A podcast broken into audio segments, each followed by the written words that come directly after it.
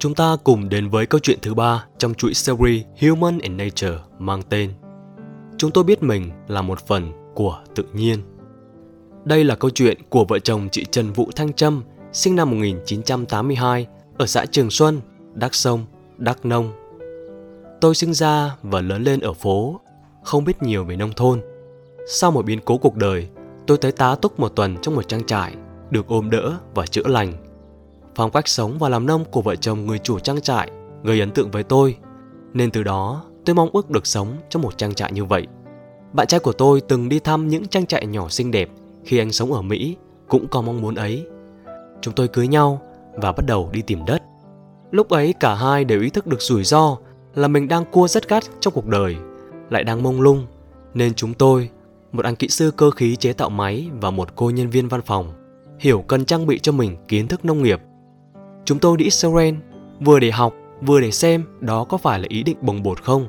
Sau vài tháng thực tập làm nông vất vả, cả hai thấy vẫn thích làm kinh tế nông nghiệp như các bạn Do Thái. Những pha xử lý cồng cành thủa đầu. Tháng 6 năm 2014, chúng tôi mua 15 hecta đất. Đấy là vùng đồi chọc, hoang hóa sau khi rừng ở đó đã bị phá hết để trồng mì, hoa màu và cà phê thì đã cỗi. Một phần chưa có kinh nghiệm, phần khác vừa đi Israel về khá tự tin rằng công nghệ sẽ giải quyết được mọi vấn đề. Chúng tôi bắt đầu vào mô hình trang trại trồng chuối la ba để xuất khẩu. Vợ chồng tôi xong kiếm hợp bích, người làm máy xúc, người làm máy cày. Chúng tôi sới tung mảnh đất, dọn sạch từng cọng cỏ. Khi mùa mưa tới, đất mặt trôi đi hết, để lại những rãnh sâu ngoằn nghèo chằng chịt. Đến mùa khô, đất không có gì che phủ, khô cằn và rút nước rất nhanh, có tưới liên tục cũng không ăn thua. Vào mùa gió, không có tàu lá chuối nào nguyên vẹn, thiếu nước nên chất lượng chuối bị ảnh hưởng.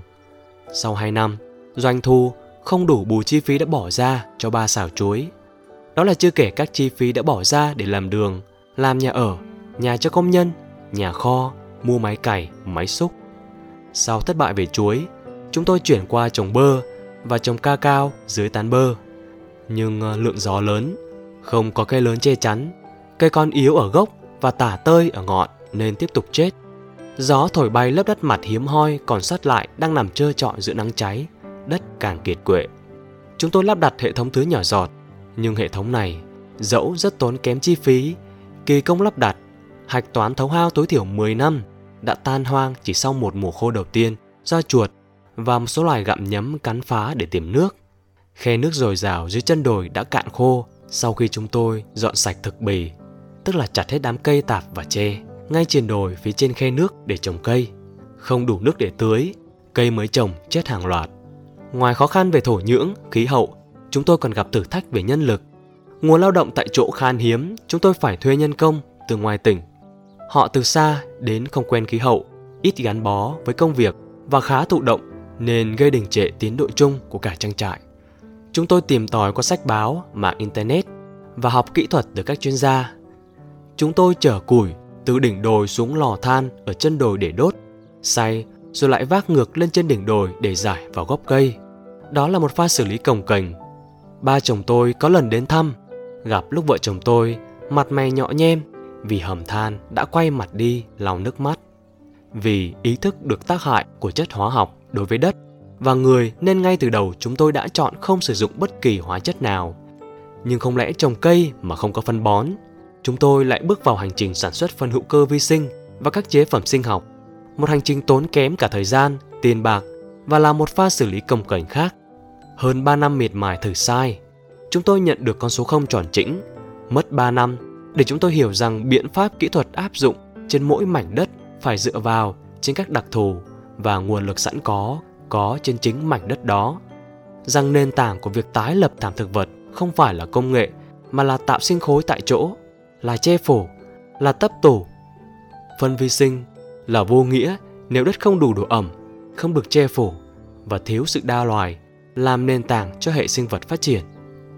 Cây, người thầy lớn.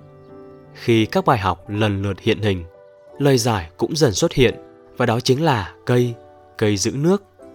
Chúng tôi đào một cái giếng khơi, 8 mét giếng, có 2 mét nước, đủ xài hàng ngày. Đến khi một người thân cho 1.000 cây vối Chúng tôi trồng đại trên 1.000 mét vuông triển đất phía trên giếng. Sau gần 3 năm, Đám vối chen nhau cao lớn và mực nước trong giếng đã lên 4 mét. Hóa ra những cây vối đã làm giàu trong nguồn nước mạch tuyệt vời như thế. Chúng tôi có một hồ nước mạch giữa đồi, vì phía trên hồ là một hecta cao su và cây rừng tạp. Khe nước từng cạn vào mùa khô năm ấy, vì chúng tôi chặt hết cây trên đồi. Giờ đây, ba năm sau, khi chúng tôi phủ xanh triền đồi bằng cây rừng đa loài và để cỏ dày giữ ẩm che phủ đất, nguồn nước đã dần trở lại. Khi chúng tôi trồng chuối để che bóng cho ca cao, người ta nói chuối sẽ làm nghèo đất và không cây nào cạnh tranh được với nó. Nhưng ờ, quan sát thấy đất nơi đất gốc chuối luôn ẩm. Chúng tôi trồng chuối gần cây rừng, cây ăn quả. Ban đầu cách 2 mét, bây giờ chỉ cách 20 cm. Khi cây thân gỗ còn nhỏ, chuối giữ ẩm, che bóng, chắn gió. Khi cây lớn hơn, chuối được tỉa bớt lấy thân, lá ủ gốc. Những cây được trồng dưới tán chuối như thế, lớn và khỏe mạnh gấp đôi cây đứng một mình. Và quan trọng hơn là vào mùa khô cũng không cần phải tưới. Những chiêm nghiệm thực tế đó giúp chúng tôi tự tin thử nghiệm một hecta theo phương thức vườn rừng đa loài và đa tầng. Ngoài chuối, chúng tôi đưa cây tiên phong họ đậu phát triển nhanh như keo, muồng đen để che bóng cho cây. Cố định đạm trong đất, cắt tỉa tạo sinh khối tại chỗ, che phủ đất vào mùa khô. Giờ đây sau những bài học của 3 năm đầu, chúng tôi chỉ trồng cây vào đầu mùa mưa và hạn chế xới xáo bề mặt. Khi trồng, không bón phân lót, không múc hố lớn như trước mà chỉ khoan lỗ lớn hơn bầu một chút và làm sạch cỏ quanh hố trồng. Vì muốn chủ động cây giống, chúng tôi tự ươm cây lâm nghiệp, mất công sang bầu dưỡng cây trong vườn ươm cả 6 tháng và giúp cây làm quen nắng theo tiến độ. Trong khi đó, chúng tôi lại thấy cây rừng tái sinh lớn như thổi mà mình chả phải làm gì. Cho nên sau đó, không quan trọng cây đó là gì, chỉ cần cây sống là chúng tôi dưỡng. Trong các tháng mùa mưa, chúng tôi dọn cỏ quanh gốc, cất dây leo bám vào cây. Đến mùa khô, chúng tôi cắt cỏ tấp gốc, trừ lại ít cỏ để che phủ và giữ ẩm cho đất. Cây nào không biết tên thì chúng tôi hỏi người dân xung quanh. Hóa ra, toàn cây quý, hương đen, trầm, xoan rừng. Một năm sau, trên một hecta đó, cây phát triển rất khỏe mạnh. Chi phí được giảm thiểu, nhất là rất chủ động trong công việc vì chúng tôi có thể tự làm mà không phải thuê mướn nhân công. Đến năm vừa rồi, chúng tôi tự tin triển khai cách làm này trên những khu đất mà trước đây đã thất bại với việc trồng thâm canh cây bơ và ca cao ghép. Hành trình trở về với tự nhiên của chúng tôi, cả lối sống và canh tác, đến lúc này đã không còn là một sự lựa chọn mà đó là con đường tất yếu. Một cái cây phải lên qua sỏi đá để cắm rễ sâu vào trong đất nếu muốn vươn cao. Chúng tôi cũng nhìn những vấp váp, thất bại ban đầu như những trải nghiệm cần thiết để vững vàng trên con đường này. Trên con đường ấy, chúng tôi từng bước nhận diện được đâu là tham cầu, đâu là nhu cầu. Chúng tôi đi từ những tham vọng ban đầu lớn lao đến việc đơn giản hóa và từng bước tự chủ những nhu cầu hàng ngày như việc chuyển sang ăn chay, tự trồng rau để ăn, gói ghém chi tiêu gia đình trong thu nhập từ vườn cà phê, tự tay làm vật dụng trong nhà từ nguyên liệu sẵn có trong vườn hoặc tái chế. Sống ở vườn, chúng tôi đã học được bài học lớn nhất trong đời là quan sát quy luật tự nhiên để biết giới hạn bản thân và đặt mình vào đúng chỗ. Chúng tôi là một phần của tự nhiên, nương tựa vào thiên nhiên để cùng nhau sinh tồn, chứ không phải là chủ nhân của vạn vật trên mảnh đất ấy.